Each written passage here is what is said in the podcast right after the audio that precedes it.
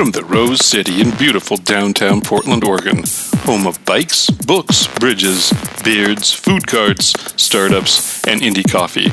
Grab your dog, snatch your hammer and beer, leave your umbrella at home. Welcome to the Tiny House Podcast.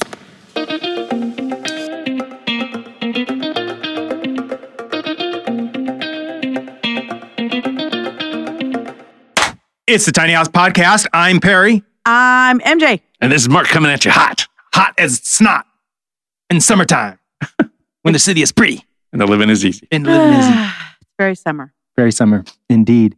What's new? What's shaking? We got a couple of uh, Tiny House events coming up that Michelle's going to be hip hop scotching all across every single one like a rock across a pond. that's very that's very cute. uh, I thought about talking about it, but you know, with our whole post production thing going on, I talk about events. She talks about ahead of time, but then it happens true. afterwards. Yeah, so that's it's not true. evergreen. That's a good point. We can Yeah, talk yeah, about yeah. our orange skies. yeah, we've had a number of wildfires apparently going on, including Schnitzer Steel caught on fire. I saw a picture of that. Yeah. And so we have one of the worst particulate matter air quality warnings in effect right now In the United States. In the United it's States. one of the worst States? air qualities in I the heard United it was States right worse now. than Japan. Like That- I, I, heard, it's worse like- than China. Yeah, I heard it's like way. Well, let's just say if it's worse than LA, then you know it's something. Yeah, it. You know, I remember back in the '70s when LA was really bad. Now it's not that bad Mhm. compared to them. But I've I've lived a little bit in Beijing, and I I don't think it's as bad as China.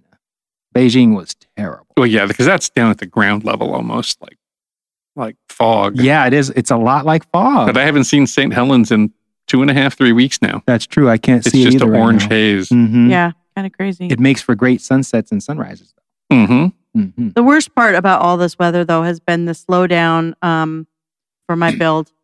I hate, I hate, I mean, working in such a tiny space, you're like working in quite literally a hot box when you're working in a Mm. tiny house Oh yeah. in this heat. I reached out, I reached out on Tiny House People, one of the Facebook pages, and I was like, oh my God. Like, how do people in the South and Mhm.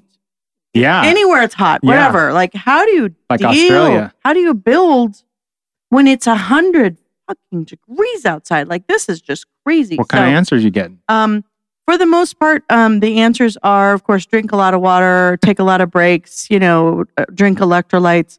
Um, some people actually put air conditioners, especially I'm working on the inside, so they'll go get like a cheap air conditioner off of Craigslist or Oh, whatever and yeah. plug it in a window Yeah. um, for the space, just for the working time. Um, what I have been doing, however, including all of those, but the air conditioner one, is I've been up at 5 a.m. in the morning um, and working on the tiny house for the first few hours Yeah. before my regular job, even. That makes sense because it's the only time of the day when it's 60 degrees in- Yeah. in, Portland. Yeah. And even then, I mean, the humidity still is is uh, uh, the concern, but nonetheless, that's the only way I'm able to get anything done on the tiny house these days is because of the fact that just got to get up and make. If you don't have time, in this case, this is one of those um, one of those examples. If you don't have time, you make time. That's right. Like you get everything in place, you do all your shopping, get all your materials the night before, you make a plan, and 5 a.m. you roll out of bed, throw on some sweats, grab a cup of coffee, and go. Fire up that bandsaw. How, how does it? I can't believe you did. I can't believe none of you came up with came up with the slogan we have in the beginning of the show. Gra- Snatch your hammer and beer. That's Snatch your hammer and beer. Get and- Made it real. Make it Yeah. real. yeah, that's that's what I've been doing. So, uh, so um, hate this weather though. If I wanted this kind of weather, I would not live here. I'd live in Arizona Yeah. or someplace. It's funny that people Or Austin. or Austin, yeah, where they make cold steel. I'm, sure, I'm sure it's not made down there, but we have we have a very uh, we have an interesting guest today because um, uh, according to MJ, he is one of the only I think the only he'll, Uh, he'll correct me. yeah the only uh, fabricators in the tiny house movement that creates the frames of tiny houses with cold steel, and I'm not talking about blue steel, the kind that shoot bullets. I'm talking about that framing stuff you see in commercial buildings. And so I'm really eager to get into a conversation with Marc McQuain, uh, the owner of, I think he's the owner of Volkstruck. Vol, I'm going to screw that name. Volks, Vol, Volstrukt. Volstrukt. Is that German, Marc? It better be. Uh, no, it's from Austin. No, it's not. it is. You can't. There's. There's. You can't go out and get a word anymore on the uh, internet. So that's a. It's a construct. Uh, Volstrukt means it's a combination of the Latin word for roll, which is Volvo, and then structure with a funny K that gives it the Scandinavian um, sort of bent that uh, is supposed to imply uh, precision and um, all those uh, wonderful engineering qualities that we that we you know that we do every day. So well Great done, branding sir. story, Well yeah. done, sir.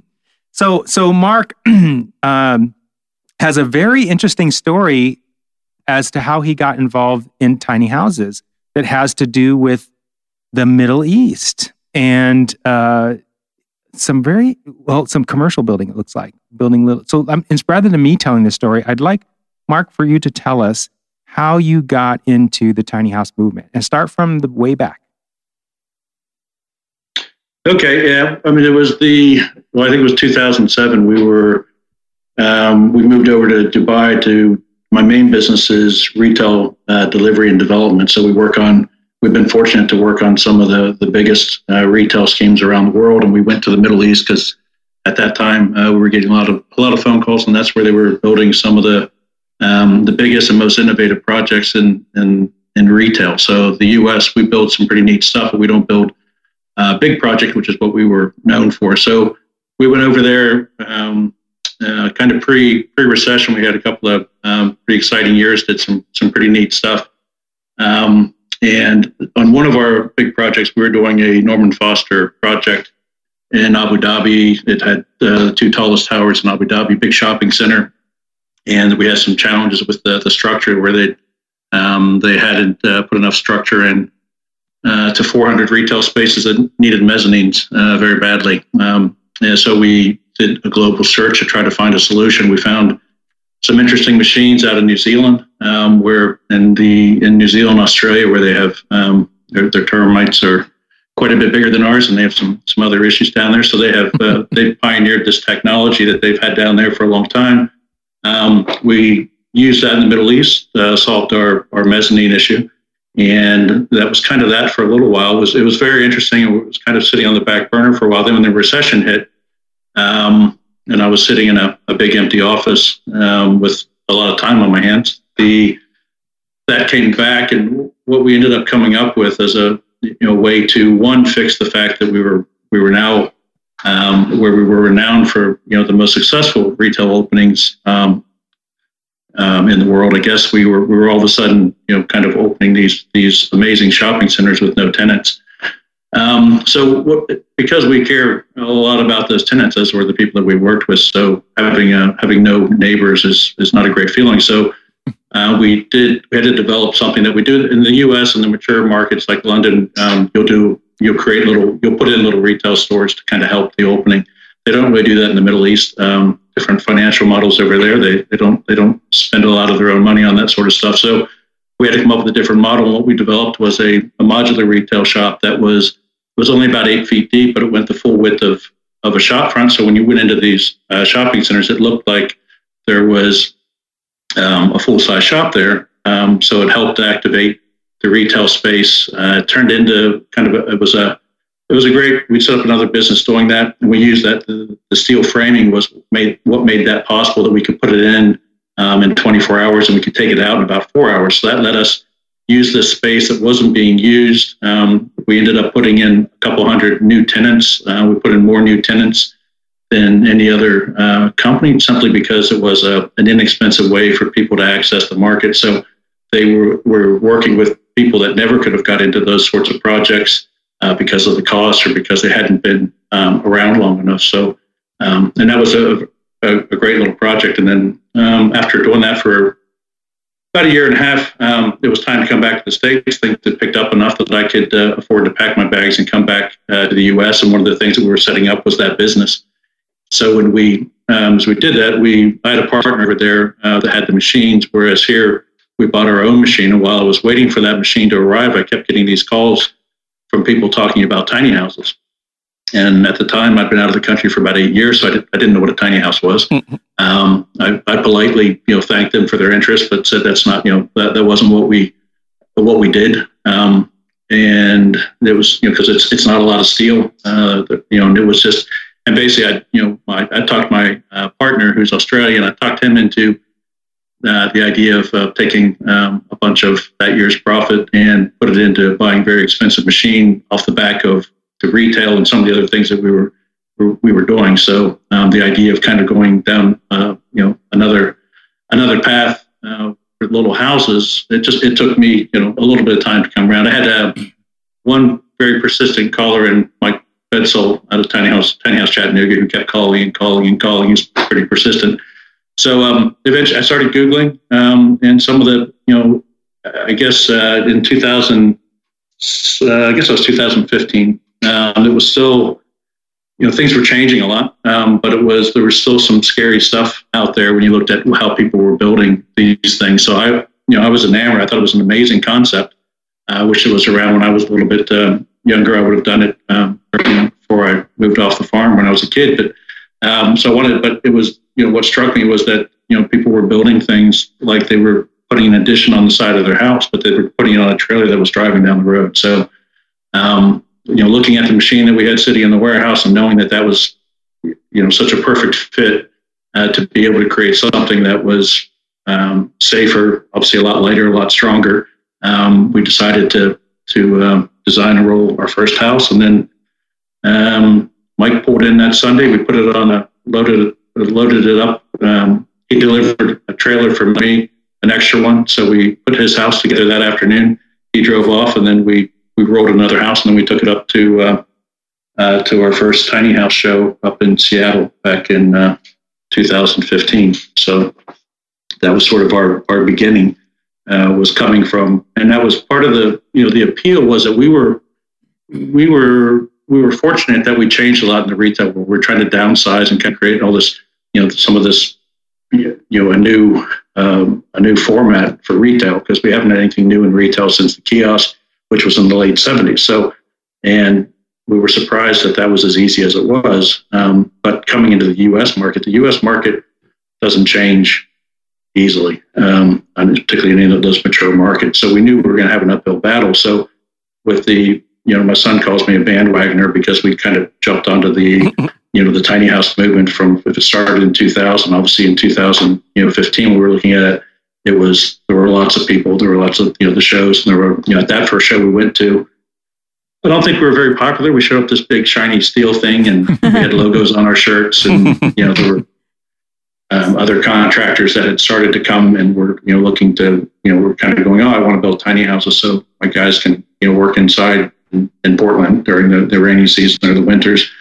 Um, so I think that you know initially it was uh, it wasn't it wasn't a, you know as um, as much as we've enjoyed. I think one of the great things about the tiny house movement is the people that we've gotten to work with. Um, the initial uh, you know that, that initial weekend was a little uh, we are kind of on the outside looking in, but it's been great ever since. I remember that weekend actually. Um, so to connect our listeners, connect the dots here. So you're in Austin, Texas, correct? That's correct. Uh, their first show, however, that they their first display was here in Portland, Oregon, at the Tiny House Conference. Oh wow! In 2015. Mm-hmm. Um, so that was that was very notable for me that they were willing to drive that you know drive all this distance and and like they said, I have to agree with um, with your perception um, of how people viewed you at the time um, we all sort of said, "What is that?" I was there. We have met, but it was a long, long, long time ago. Yep. Um, but um, yeah, so just to connect to connect the Portland dots there. That's what he was talking okay. about. Was his first his first show was here in Portland at the conference. Interesting. So, so I just to go back on your story, um, great story. So when you this company that you had when you were in Dubai, were you guys rolling in the dough? No, no, no. Um, I mean, the, the, the grown up company, uh, uh, you know, is, has been around for 15 years. And, you know, in the, I mean, the, the Middle East is still a challenging place to have a business. Um, you know, I mean, every, every week there's something new, you know, we've got, so, um, yeah, that's, it's, you know, but that, that business does fine. The, um, were you talking specifically about the, about the the um, pocket shops, the pop retail? Yeah, I was specifically business? referring to your operation. Um, that it, yeah, I mean, it, it was it was doing it was doing well. Um, it you know it's kind of and now you know a couple years on, it's sort of it's it's very much tied to the um, the strength of the retail market. So you know, in the Middle East right now, there's just one of those where the perception is a little different from the reality. So that you know, the Middle East has slowed down a little bit from what it was a few years ago, and they you know they overbuilt a lot of the retail. So there's a there's a very strong demand. Um, but we're having to be careful about where we go into because um, you know we basically uh, we, we, sort of expedite our own demise when we put when we put a shop into a vacant space. And we had shop we've had shops that have been in for a year and a half space. So you know occasionally we get uh, bumped out in in uh, three weeks for that we that we'd like to be in. So it's um but it's been you know there's yeah huge, I mean the you know the ability you know we've grown you know to grow those retailers to become you know we're yeah, we're um, the, the business is certainly in demand um, in good times and bad.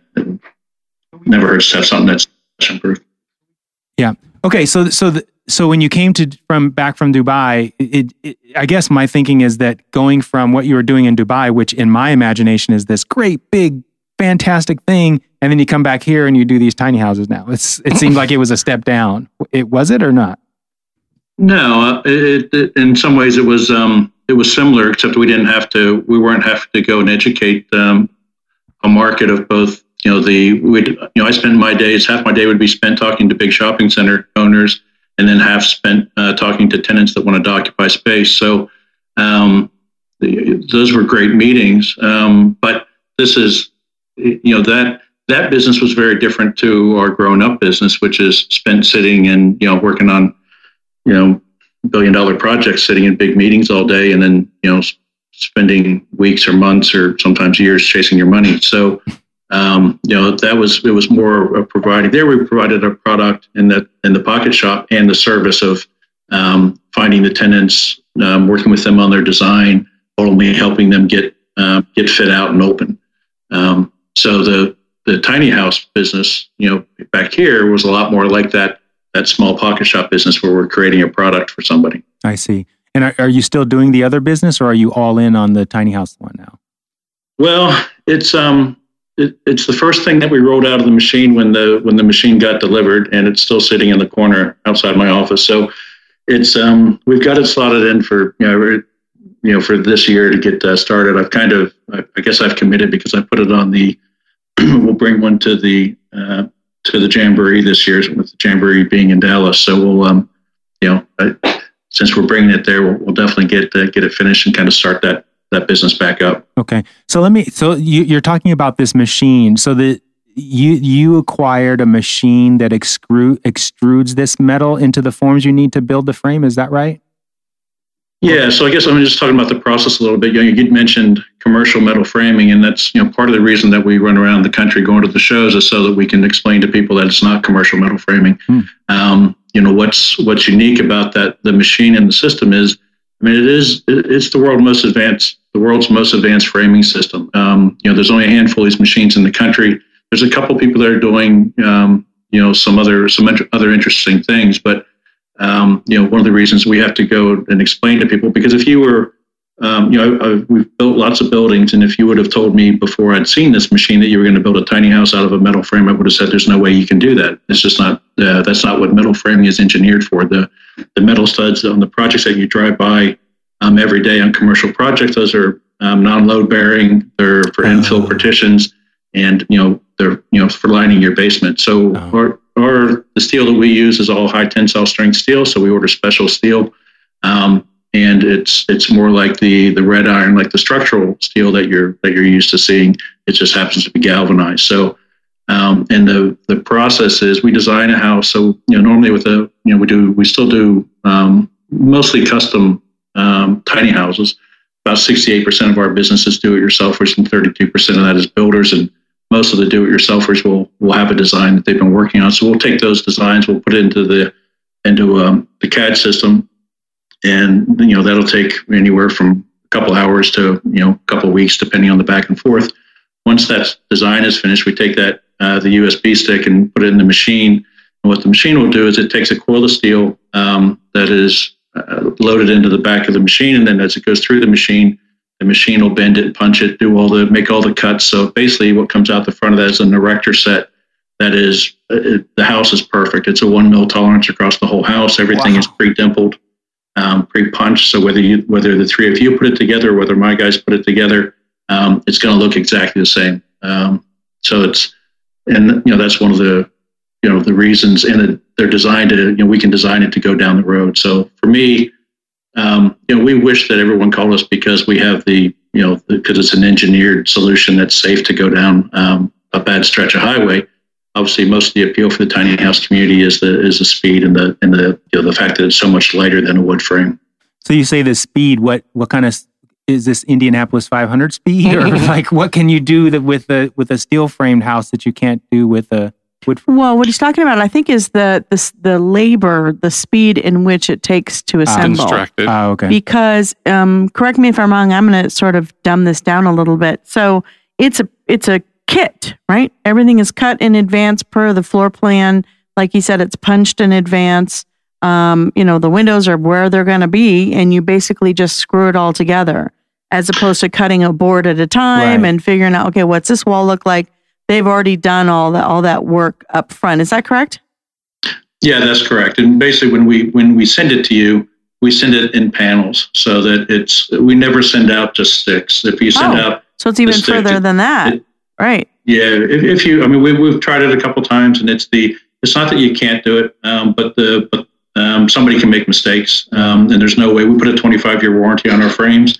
We wouldn't be able to do that if if you were assembling it yourself. And it's not it's you know you can get it's not that you can't write the instructions to do it, but it's not that hard to flip a stick and all of a sudden your house isn't square anymore. Yeah. Um, So, so, so yeah, and then, sorry, go ahead. I was just going to ask Marc. So what's the what is the um? Please jump in, Michelle. If you No, want. no, I was going to say it's almost like the SIPs. He- Yeah. It appears as if he's competing, for lack of a better term, with the SIP panels because one of their big um, sort of uh, selling points is the fact that you tip the wall into place and Right. then, you know, screw it um, at the corners kind of a situation. Yep, and it, it's not it's not dissimilar in that regard. So you can, I mean, when we have a, if we have a tiny house meetup, we can have you know we'll put together a house in you know 20, 30 minutes. It takes you you know half a day after that to get all the final strapping, but you you can actually have the house looking like your house um, in 20 or 30 minutes. You don't need a tape measure for anything. Everything is um, is aligned and, and built in a way that your mezzanine has a has guides. So everything, uh, if you have um, a roof deck, everything, all those uh, trusses have truss seats. So you just slide them into place. It's really just aligning uh, the frame faces and then screwing things together. So it, it makes it very simple for people to to get to a point in their project where uh, if you you know that you have a, an, a much better foundation really than you could you know than you could you, you had you would have to be a very very good builder to build um, a wood frame uh, to that those sorts of tolerance from a, a squareness and from a and obviously from a from a safety and engineering standpoint. It's it's difficult to do with a, a wood frame without adding an awful lot of weight. The um, yeah um, SIPS is a good system obviously you know from a uh, you know it's the so it'll go together pretty much the same so they go together quickly. Well, it's no wonder why, excuse me, um, the tiny house builders, um, especially those that are interested in maximizing profits and minimizing their labor costs, it certainly makes sense why the builders were really knocking your door down for something like this. I mean, yeah. as a DIYer, my next question I'm going to lead into, I'll get there in a second, but um, as a DIYer, we're um, we're very much interested in learning about the process and you know sort of being involved in the design and those other sort of you know sort of warm and fuzzy things. But as a builder, there's my model, there's my frame, and if I can stick it together in you know less than eight hours with a couple of guys, that really increases my productivity and increases my margin. So certainly makes sense why they were knocking your door down. Well, I think the initial thing is they get excited about the speed, but what happens as you go through a build? Um, there's a whole bunch of, you know, I was a finished carpenter, so I got through school, and and there's, you know, all the things that you learn about flipping sticks and and kind of making sure, trying to, you know, hiding the imperfections in the material. Um, what you know, what the, the steel takes all that out, so there's no head scratching. I mean, the, every window is going to fit exactly, so you end up saving time throughout the build because um, of those sorts of things. So that's obviously things that the that the builders get right away. Um, for the, I mean, we still, yeah, most of the, because the do-it-yourselfers, I mean, that's it's their design. So you know, we've done, um, I think we've, I mean, we've done over, we're just coming up on a couple hundred houses, and we've done more than that in in designs. So you know, we take their design, uh, we you know, we put that into into the software. So what they end up with is is a you know a much stronger, um, lighter frame that is their design, um, and it's safe to go down the highway. And I think one of the things that we get most excited about is, and we don't talk a lot in the tiny house um, movement about how many projects start but don't finish. And you know, one of the things that we're most you know impressed with is the amount of people who you know we'll deliver something on a Friday and we'll have the photos on the Monday and they're already sheathing it. Um, because it, you know that when we deliver that frame, it creates momentum instead of having a pile of lumber or you know a bunch of materials sitting out there that are kind of staring at you every weekend, or that you need good weather, or that you need um, you know, our, our, project goes together so quickly, and it kind of turns into um, something that kind of yeah, they can they can they feel like they're in the space right away. So we get uh, yeah, those are the those are great uh, ways to start your day on a Monday when you see those photos of how far people got with their project. So to that end, um, and again, getting to my question, so so you do actively embrace and encourage and and sort of get involved in the DIY builds as well. Um, we talked to a number of builders um, and sometimes that can be very sort of problematic. It's partially an education process when you're dealing with DIY builders. A lot of times they don't necessarily know what they want. Like they want they want someone to walk them through the process. Why can't they have a four foot by four foot bathroom or something? You know, why can't I have a six foot tub tub in my tiny house? Um, to what extent do you get involved in that education? Um, are you are you walking them through the process, or or is the answer let us know once you have your design and then we'll take it from there.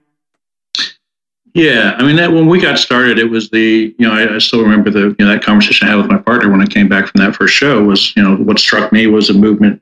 It was in transition. It was moving from what it had been to and it was getting ready to to go do these other things with uh, builders coming in and different. Um, you know, there's so much more information out there. So I think because we're working with uh, do it yourself, we're so uh, we're, I mean, the builders have, you know, I, I feel for the builders because obviously, you know, we work with them and we, you know, we see, we always have a good show because we're there to meet new builders and we're also there to meet the people that came to the show to look at their house just to get ideas because they want to do it themselves. So we're there for both. Um, and it's, it's a challenge for the builders. And that's what, if someone's coming in, they're going to have someone build it. They probably haven't done that much research. Uh, whereas when people come to us, they're, you know they've already you know that's what yeah they've they've done lots of research and some you know sometimes it's too much research but the um so they think they know better you than know, you do well it's just it, but but they're they're they're all pretty educated now I mean that's you know we've seen you know we're kind of fortunate because we um you know we're there's you know there's a couple people out there maybe that have you know that have been we get involved with every one of those builds so it's not like we're you know we we know we work with trailer people that have you know provide a lot of trailers, or obviously if it's a, if you're um, you know providing other components. Uh, if you're Nature's Head, you you're in lots of tiny houses, but you don't get you know you can do that stuff over the wire. You're not actually sitting down with the customers or working, you know, whether that's on the phone or you know ultimately whether they come in to, to our shop in, in Austin or whether we deliver to them across the country. We see and touch and we, we work with everybody on those custom designs. So, um, which you know, so we get to you know we yeah, it's not arm's reach. So um, we do get to see, you know, see and hear a lot more of the, you know, what what the build is going to be for them. What are we looking at for uh, weight savings? Um, we generally say 40 to 60 percent. And the more complex the house, the greater the savings. If you're doing a simple um, 24 foot shed, then you're going to be in the you know 40 percent um, lighter. When you start getting into to gables or roof decks or um, anything that would cause your your wood framed or SIPS framed house to be heavier, which is you know a more complex geometry, then our, our savings is going to you know, you get we get much much lighter than that house. Um, so yeah, the, the, the weight weight is a big deal. Mean, as you know, we, we tell people when we're speaking in front of a group, it's the if they don't take anything else away, what they what they need to do is they need to make weight a factor in every all, all the you know the 2,000 or 20,000 decisions they're going to make through the course of their build. They need to be thinking about weight um, in every one of those. So you're going to look at something. You're going to go, what's it cost? Is it pretty? How long is it going to last? You need to add weight into that because you know at the end of the job, when you when you lower the the jacks, that's the wrong time to find out that you, you made some bad choices from a weight point of view. Because anyone who's pulled a tiny house, you know, will tell you that they, they don't pull like trailers; they pull like houses. Um, so you want to you want to make sure that uh, that the weight is, you know, and that's what yeah, the, you know, the weight savings for a steel frame it's considerable. I mean, that's what, and it, and it's yeah. Because you know, I often yeah, I kind of want people to realize that it's safe. You know, that's kind of where we, you know, where we um where we started. But obviously, yeah, getting uh getting you know having it having it lighter makes it makes a huge difference as well mm-hmm. if you do plan on taking it down the road. Mm-hmm. So, as a point of reference, um, we've talked about the fact that they're much lighter. Um, we've also talked sort of in abstract terms about the fact that we're going to save labor in, in putting it together by tipping up panels and so forth. So, um, financially, I'm going to give you a little bit of background. So, for my builds, typically my lumber package, which includes the studs and the sheathing and the wrap, um, is about $1,500 for a lumber package for a 22 to 24 footer. Um, and then I pay anywhere from $2,000 to $3,000 in um, framing labor. I pay for the framing labor because I think it's structural and it's important to have someone do it that knows exactly what they're doing and it's not a learning curve that I'm really interested in conquering. So for me to get a fully not including the trailer, for me to get a framed unit is in the neighborhood of thirty-five to forty-five hundred dollars. Um, then I take over from there and I do the rest. But my point is, um, so from a financial perspective, uh, where are we with with uh, steel? Is it that much more expensive or that much less expensive? And uh, the part B to that question is, I'm somewhat familiar with the steel industry and how the pricing constantly changes. It's a commodity market. Um, can you also answer me or talk a little bit about the the cost structure and the pricing as it relates to steel as a commodity? Um, sure. I mean, the first part's easy. I mean, we're our frames start at uh, 3,000, go up to about 5,000. Um, you know, we do have bigger, you know, if we're, we're doing um, a 40 foot gable um, gooseneck uh, this week that, you know, that'll be double that. It's a beautiful, you know, complicated home. Um, but on the, you know, on the, you know, we, I think we have a frame that starts at 2,900 where it's a simple shed. Um, so, you know, we're, uh, we don't, you know, we're obviously thrilled that we're competitive uh, with wood framing, but we don't. You know, that's not where we you know we set out to.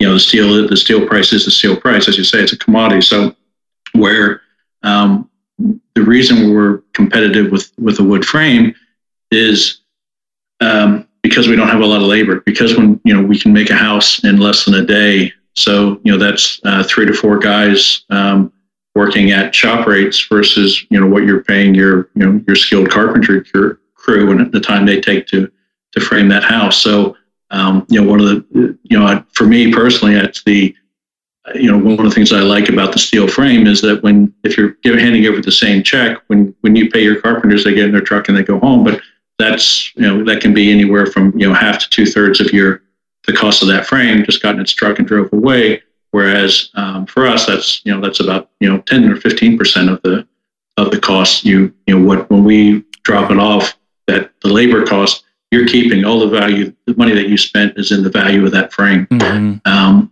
so it, it's now the difference you, you said sheathing so um, that isn't with a, a, sheathing package. Now we do um, we can provide sheathing so you know if we're doing zip but one of the things that we offer is um, because the frames are perfect um, to the one mil tolerance we can CNC a sheathing package.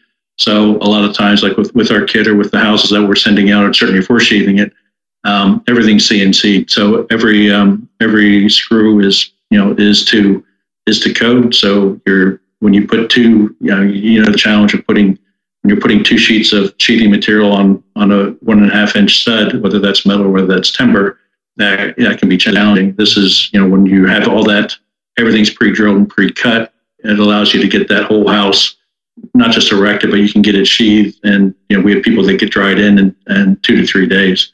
So it makes that part of the process go much quicker. And again, it's it's the um, you know the precision that comes with it uh, as well. That's really fascinating. I have another technical question regarding mm-hmm. uh, thermal bridging.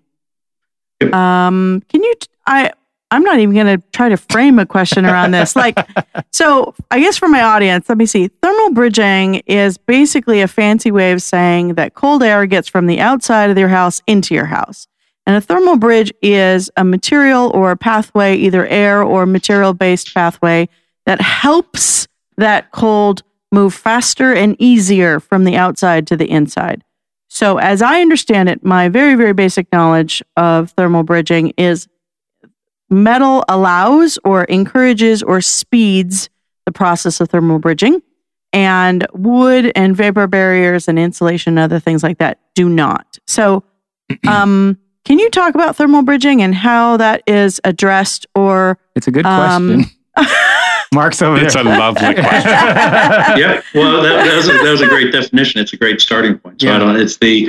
I mean, we used to get lots of thermal bridging questions. I think now there's enough information out there. It's the. I mean, the the thermal bridging is a there. There is a um, an issue with thermal bridging in, in tiny houses. and I'll come back to it from a with a steel framing point of view. I mean, that's it's something that's easily easily solved. I mean, basically, you just you change your, your wall system slightly, and the, when when you have um, a steel frame, you have to have a thermal break uh, to deal with the thermal bridging, and that, that thermal break is um, is continuous insulation. So so you, you put a, a half inch of foam underneath your your whatever your exterior sheathing is going to be. Oh, okay. And once you've done that, now you're back to basically where you would be with a wood frame. It's the the one thing that wood does better than steel is it doesn't conduct heat, heat or cold as well. So, but I think one of the things that we, you know, when we talk about uh, when we do talk about thermal bridging is that it's you know you you have to look at if you have our you know 17 or 19 in the, in the center of your wall, you don't have that whether you have a wood stud, where you have a wood stud or a metal stud,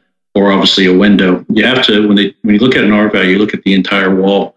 Um, uh, tiny house walls are you know have terrible R values because we put a lot of windows in them. Um, so you have to spend a lot of money to you know to on very expensive windows to kind of maintain those R values.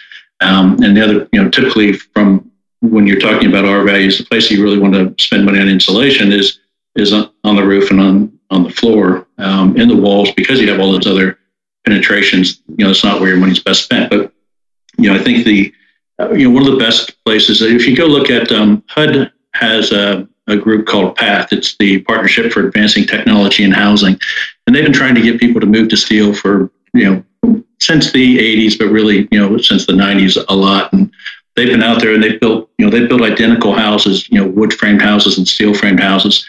And by just with the you know with the addition of that uh, of a half inch foam, not changing anything else, using bad insulation, um, you know the the difference that they would see in a year of watching that home as a as a test home uh, was about um, thirty five dollars, eleven dollars more in electric, twenty four dollars more in gas. And when you you scale that down because that's a twenty two hundred square foot, four bedroom, two and a half bath house with a two car garage. When you scale that down into tiny house world, that works out. It's one point five cents per square foot, or about three dollars a year. If you didn't do it, if you didn't try to do anything interesting, um, or you know, with the um, you know, to get better R values. So um, the it's not hard to solve the thermal bridging and with a with the steel frame. The, the bigger issue in tiny houses is that you have thermal bridging between the trailer and whatever frame you're putting down. So whether that's whether that's a wood frame, whether that's a steel frame, or whether that's a SIPS panel, where you have to really be clever and pay attention is making sure that you don't have steel touching um, you know touching your floor. And any, there's lots of you know we've probably seen more more trailers than anybody out there because we you know we put we put frames on all all sorts of houses. So we've seen just about every configuration that you can um, um, you know that you can put under a frame. And there you know there it's the there's some challenges out there. It's tough to not get um, some steel touching uh, you know going through and, and making it to the floor which means you're going to have moisture issues. And those are the you know those are the types of things that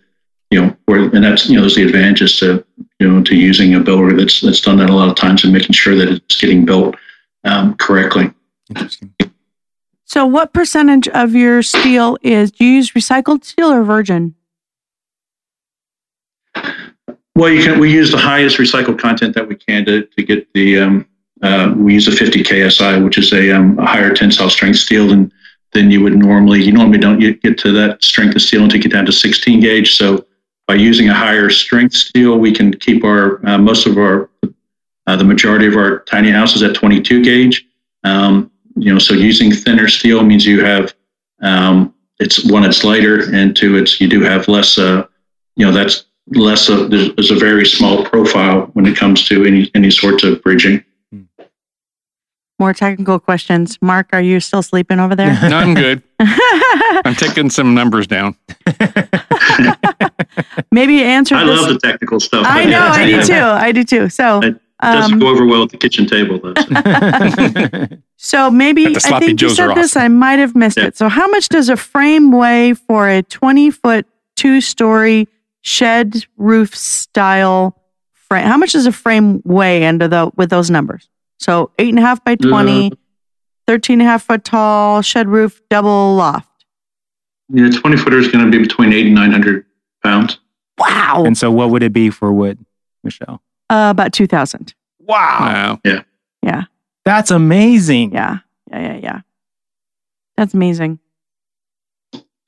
No, it's, uh, I mean, it's, it's the, I, I wish I invented the system, but it's, um, it is, it's, it's perfect for the tiny house industry. I mean, Yeah. we're doing, you know, we, as we, you know, we're like a lot of the people that have been doing it, we are, we're doing more, um, foundation builds and we're still, we're sticking to smaller houses. We think that's important, but, um, you know, there, you, you when people are using, they're using the steel because they're getting the, uh, you know, all the benefits of steel because of the system, because we can make it so quick and be competitive with a, a wood frame but they're getting all the advantage of you know there's no VOCs, there's no mold, there's no mildew, there's no um, you know no termites, all those things.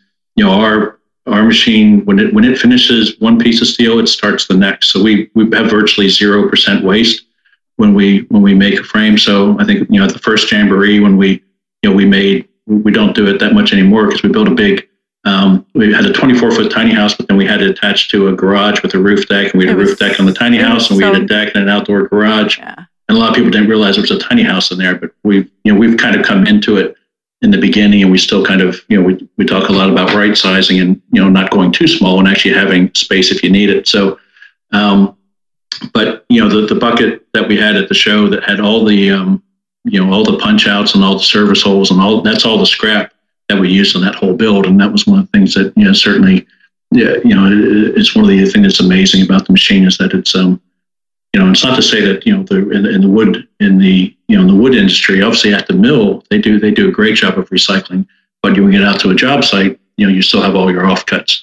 Um, so you know we don't have we don't have any waste when we're um, um, so we're not ordering extra material. We're not having nothing goes in a skip. Um, everything gets the little bits that we do have. All obviously, 100 percent of that is recycled. That's Wow. amazing. That's amazing. Well, thank you. Thank you very much for letting me sort of geek out today, um, get to some more of the technical questions. Um, I think this is will be very, very valuable for our tiny house Yeah. listeners that are Mhm. considering all of these things. You know, when you start out with a tiny house build or tiny house idea, you have to consider materials, labor, supply, time, and money. Yeah. Um, those are the those are the five things, and I think you've really, really educated not only myself but our listeners Totally. about about uh, some new options. Totally. Appreciate your time. Thank you very much. And Tiny House listeners, be sure to check in on the next episode. We're going to have yet another interesting uh, guest. Um, should I ask who that's going to be? Absolutely not. okay. All right. Although we do know who it is. Um, Oh no, we don't. no, we don't. No, No, we, we don't. don't. That We've time got- slot's still we've got empty. three Yeah, open it's- slots, Okay. We got three open slots. but it'll All be brilliant. It'll be brilliant, just like this episode was. Moving and shaking. That's what we do. All right. So uh, check us out next week, and we will see you and be you. Bye. Bye. Thank you, Rick McNerney. Thank you for listening to Tiny House Podcast. To find us online, go to tinyhousepodcast.com, where you will also find our show notes, if we remember to put them there. Our logo was designed by the amazing Carolyn Main. Our website is hosted by the gang at Sitecast. Our theme music is by Oma Studio. Please go to iTunes and give us a five star rating, or whatever. Tiny house loving bastard. Tiny House Podcast is proudly made in Portland, Oregon.